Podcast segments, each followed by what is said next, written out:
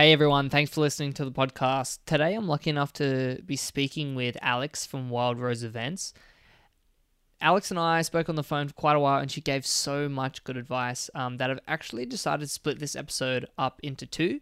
So, part one is already on um, Spotify and Apple and all the other podcast pages, and what you're listening to now is actually part two. So, it follows on directly from the first episode. However, to be honest, you can probably watch them or listen to them in either order, doesn't really matter. But anyway, enjoy the rest of the episode. Thanks. How common is it for somebody to pay for all their guests' alcohol versus uh, have it just like a normal bar where they pay for themselves? So, um, in, in, terms of weddings now, there mostly is is packages. So, you essentially um, have a standard drinks package for a venue, which is beer, wine, and um, just beer, wine, and cider normally. Um, and spirits are usually an optional extra that you can either have your guests pay for, or you might put money behind the bar that allows um, for spirits to be served. Um, but even with a DIY, um, you essentially are still paying for your alcohol because you're having to have a RSA staff serve that alcohol. So gone are the days that um, a lot of people are, you know, are making or choosing their guests to pay for their own alcohol at a wedding. Um, more or less, it's going to be included in some way, whether it's going to be a DIY or whether it's going to be a drinks package at a venue. So, planning wedding obviously a really big task, and people are going to be very excited, maybe mixed emotions, they may be a little bit stressed. What's your advice for making sure somebody actually really enjoys their wedding. Like, the, you know, they take time to smell the roses and they have a great time. What's your advice for, for that? Yeah, that's a really that's a really good question, Mitch. Uh, what I would suggest to our couples is take a step back. Remember what your day is about. You know, it's it's going to be perfect because you're both going to be standing there and you're both going to be marrying each other, and that's and that's the most important thing. Um, we we get so consumed in the idea that everything has to be perfect on the day. It's the little imperfections that make a day perfect. Um, I would strongly suggest to our couples is take some intimate time. I call it golden hour. Um, after you've had your meal, and I assure you, you are going to need to eat. And that's the one thing that I will give a tip to all of our couples. Please, please eat on your wedding day. The day goes so quickly, and I want you guys to absorb it and, enjoy every second of it. But take take about 15 minutes and and go in for golden hour where you guys just take 15 minutes together and you spend some time and you just and you just sit and talk with one another and you just take it in you just look into your reception space watching everyone mingle watching everyone having a fantastic time and that's what it's all about um, don't get don't get absorbed and stressed in the small stuff um, having having a coordinator there on the day really does help in that in that circumstance as well because you're not having to to more or less worry about going racing down um, to the reception space with hair rollers in your hair. Um, someone else is doing that for you.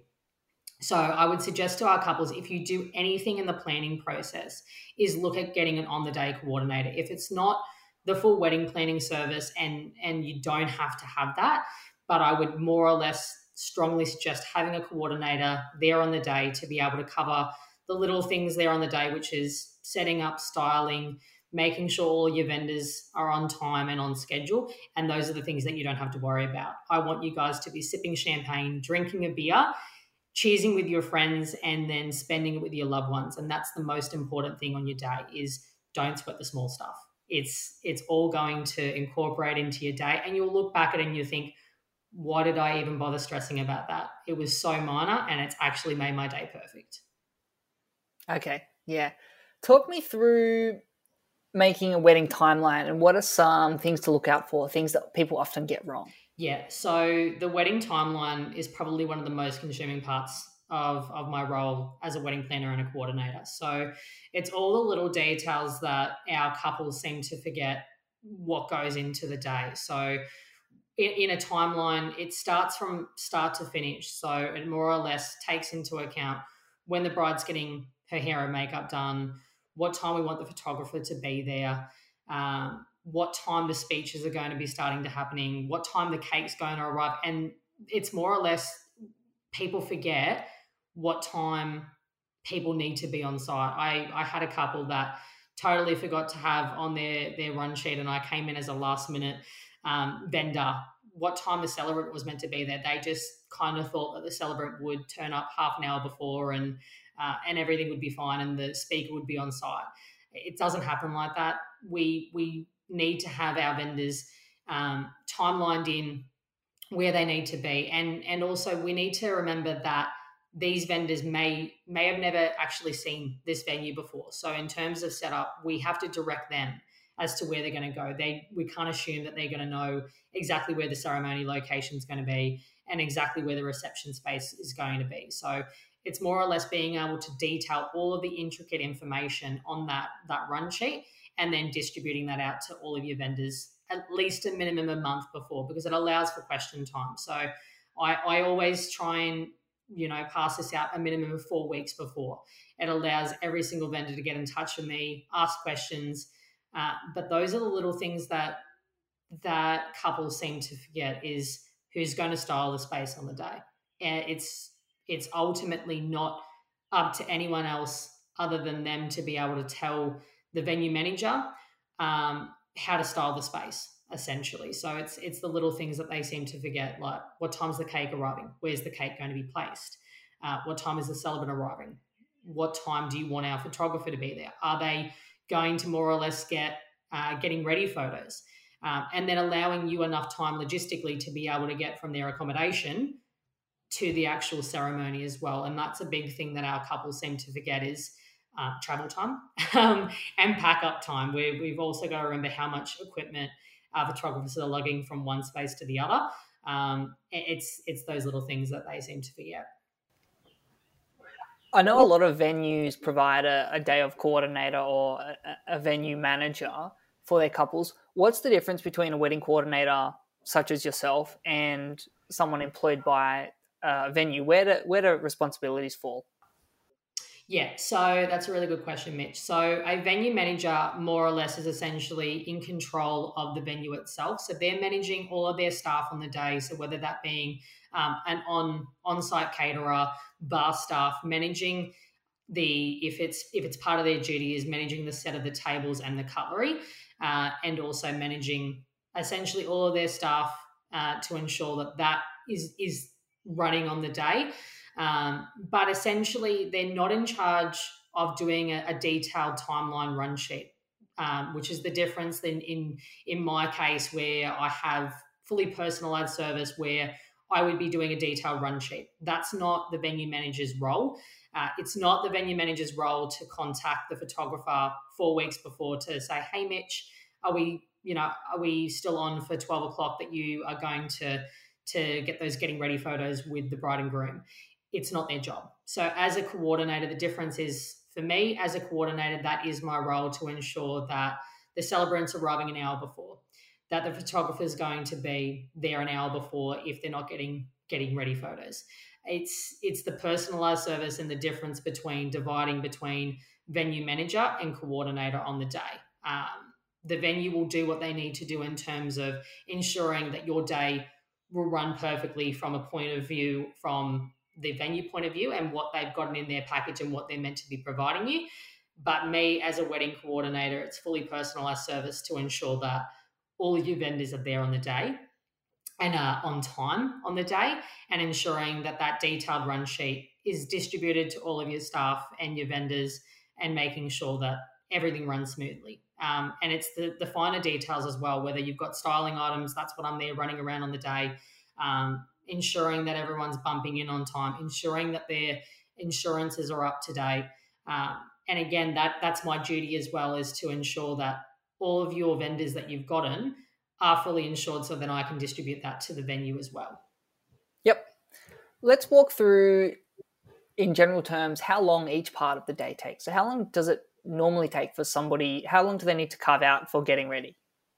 So, as as um, for a bride, um, it really is dependent on how many, I guess, how many bridesmaids and if you're having a bridal party. So, more or less, if you've got, say, a bridal party of five um, and you've got, say, a ceremony for four o'clock, we would be more or less wanting you to start and getting ready no later than seven o'clock in the morning. So, it usually takes about an hour to an hour and a half per person for hair and about an hour on average for makeup. So if we're timesing that by however many people that you've got, so you as yourself as the bride, and if you've got five bridesmaids and that's six people, it's more or less going to take us six to seven hours of getting ready time if you if you're looking at it from start to finish. Um, in terms of segmenting it down into each portion of the day, the longest part is is getting ready um, for for the females. Um, it, it's um, it takes us a lot of time to look good, Mitch.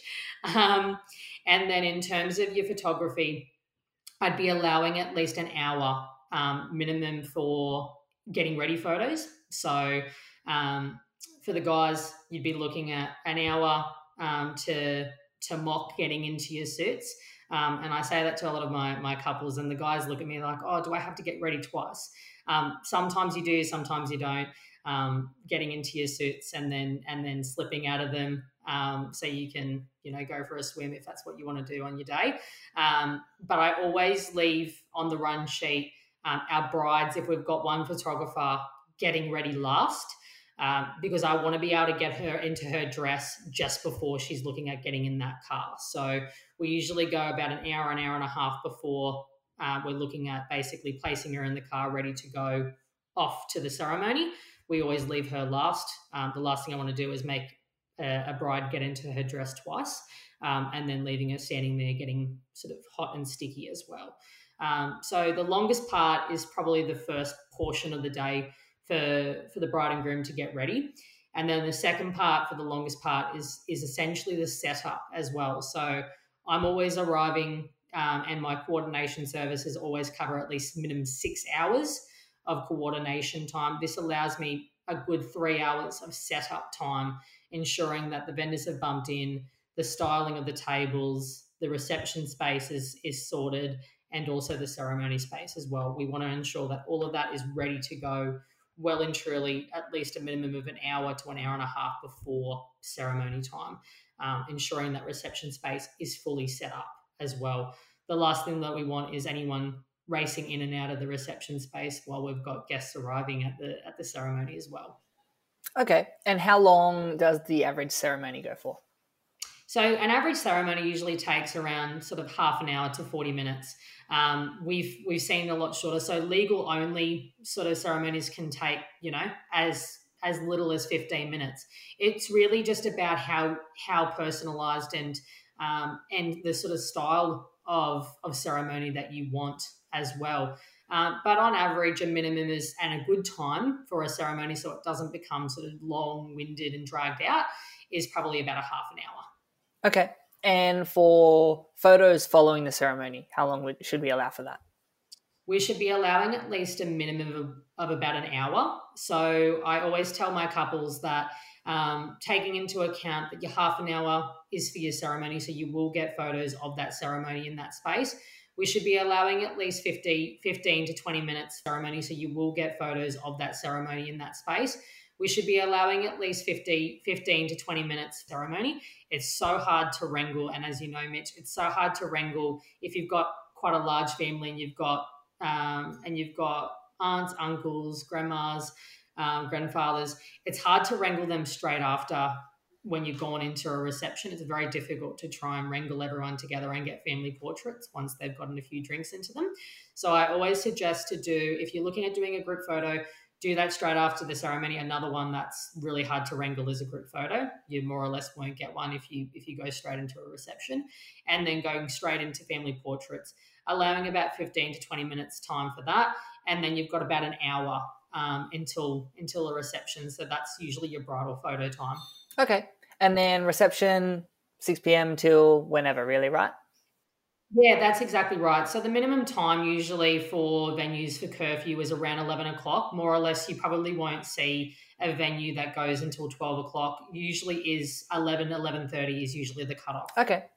Alex, thanks so much for your time today. If somebody wants to include you on their top three vendor list, as we talked about earlier, where can they go to find out what you do, what you offer, and why they should pick you as a wedding planner? Absolutely. So they can head over to my website, which is wildroseevents.com.au. You can ship me through an email at hello at wildroseevents.com.au. And also, I'm on socials as well, so Instagram and Facebook. And thanks so much for listening, everyone. Those links will be in the show notes if you want to find out where Alex is and what she does. Uh, and thanks so much for listening, and we'll see you in the next episode.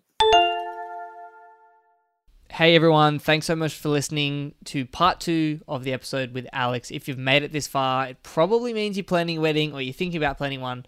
So make sure to head over to sigley.com.au forward slash download or click the top link in the show notes to download the tons of free wedding planning resources that I've got on my website. There's PDFs, there's checklists, all sorts there. So head on over and download those. And other than that, we'll see you in the next episode.